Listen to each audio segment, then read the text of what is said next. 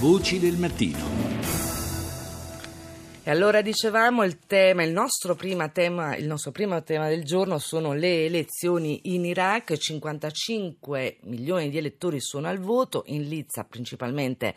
due candidati, il presidente uscente, il riformista Rouhani, l'altro è il conservatore Raisi, in diretta con noi c'è la nostra inviata Carmela Giglio, buongiorno. Buongiorno a te e agli ascoltatori di Radio 1. Carmela, ti abbiamo appena sentito al GR1 delle sei. I seggi sono già aperti in Iran? Sì, sono già aperti e ha anche già votato eh, la guida suprema Khamenei che ha invitato gli iraniani ad accorrere in massa alle urne e in realtà eh, quella dell'affluenza sarà eh, come spesso accade, uno dei eh, punti chiave da tenere d'occhio, eh, anche per capire quale sarà la sorte di Rouhani, se riuscirà il presidente uscente ad ottenere un secondo mandato. Questo perché mentre il fronte eh, conservatore si eh, compatta dietro, eh, dietro Raisi, resta da vedere se la galassia riformista, che è una galassia molto frammentata, riuscirà eh, a compattarsi con eh, Rouhani, cioè se eh, se accetteranno di andare alle urne, di votarlo, quindi anche quei riformisti che non lo amano ma che in lui vedono eh, il male minore per arginare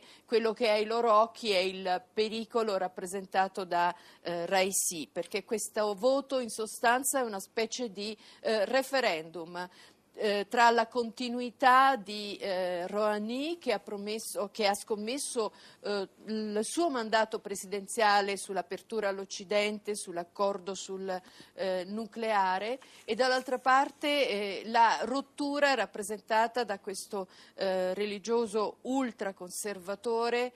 che è ostile alle aperture all'Occidente, che accusa Rouhani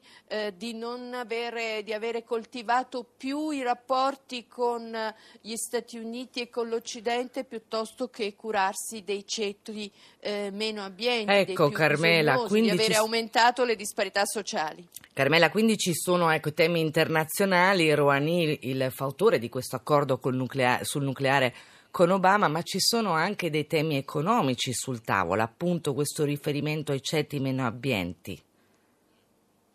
Eh, sì, perché il cuore di tutto comunque resta quello dell'accordo sul nucleare, e cioè eh, il punto è eh, li, i dividendi di questo accordo, i dividendi economici, eh, i, i, riflessi economici che la popolazione iraniana si aspettava di eh, ricevere e che invece non sono ancora arrivati o sono arrivati eh, sotto soltanto in parte. Quindi Rouhani è riuscito a contenere una inflazione che prima galoppava eh, di giorno in giorno raggiungendo picchi eh, non sostenibili per, eh, per, la gente comune, per la vita eh, di tutti i giorni. Ma quello che è mancato, quello che non sono ancora arrivati sono gli investimenti stranieri eh, perché ancora eh, c'è, c'è molta cautela da parte degli investitori attori internazionali, tanto più oggi che alla Casa Bianca siede un presidente che ha ehm, messo in mora l'Iran, che ha un atteggiamento eh, ostile eh, rispetto eh, all'Iran. Quindi l'assenza di questi investimenti stranieri, l'aumento della disoccupazione ha fatto sì quindi che si allargasse la forbice eh, sociale ed economica fra i ceti più abbienti e i poveri e quindi eh, Raisi, l'oppositore eh, Roassi accusa il presidente in carica eh, Rouhani di avere trascurato eh, i ceti più bisognosi e propone una ricetta populista, diciamo, sussidi a raffica. Carmelo, un'ultima eh, domanda. Realtà... Sì, scusa Carmela, quali reali possibilità ha RSI di successo?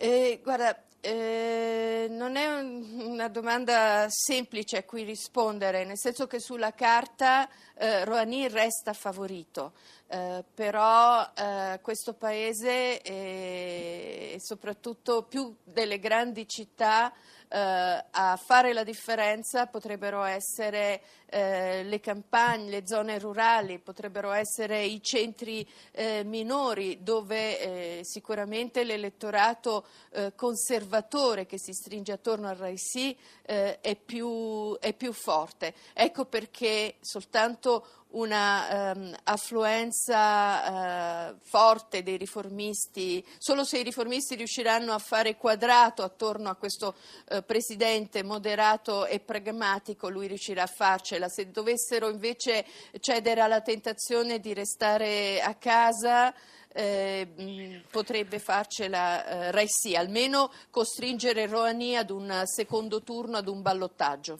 Grazie a Carmela Giglio che ci racconterà delle elezioni iraniane durante il corso della giornata nei GR.